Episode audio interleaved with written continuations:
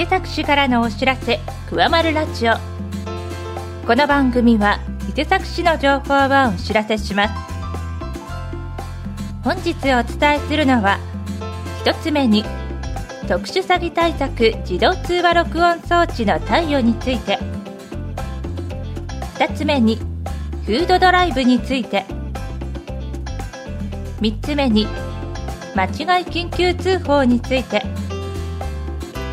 4つ目にひとり親家庭等小学校入学準備金の申請受付についてで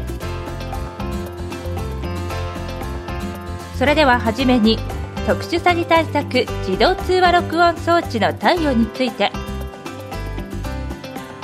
市では特殊詐欺に遭う危険性の高い高齢者を守るため固定電話に取り付ける自動通話録音装置を貸し出しています。対象は70歳以上の1人暮らしで緊急通報装置を利用していない人です。特殊詐欺の被害に遭わないためには電話機の対策が重要です。ご家族に対象となる人がいる場合はぜひ活用を検討してください。申し込み問い合わせは高齢政策課電話27の2752までご連絡ください。続いてフードドライブについて。家庭で余った賞味期限が2ヶ月以上残る常温保存が可能な未開封の食品を集めます。期間は12月19日火曜日から21日木曜日まで。時間は午前9時から午後3時までです。会場は社会福祉会館です。なお肉魚野菜などの生鮮食品や温度管理が必要なものアルコール類は回収できません。また賞味期限が2ヶ月を切っているものおよび期限が記載されていないもの開封されたものも回収できませんのでご注意ください。詳しくは伊勢崎市社会福祉協議会ボランティア市民活動センター。電話27-5974までお問い合わせください。続いて間違い緊急通報について。スマートフォンがバッグやポケットに入っている状態での間違い緊急通報。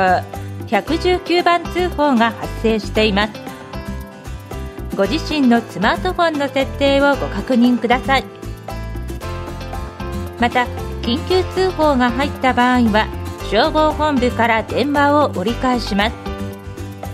0270-25の3510から着信が入ったら電話に出るか折り返しご連絡ください。皆様のご協力をお願いいたします。続いてひとり親家庭等小学校入学準備金の申請受付について。令和6年度に小学校に入学予定の子どもがいるひとり親家庭などに小学校入学準備金を支給します。受付期間は12月1日金曜日から令和6年3月29日金曜日まで。支給額は対象児童1人につき2万5000円です。支給には要件があります。支給要件や申請に必要な書類は問い合わせるか市ホームページで確認してください。入学前に準備金が受け取れるよう早めに申請しましょう詳しくは子育て支援課電話27-2750までお問い合わせください伊勢崎市からのお知らせ「くわまるラジオ」をお伝えいたしました。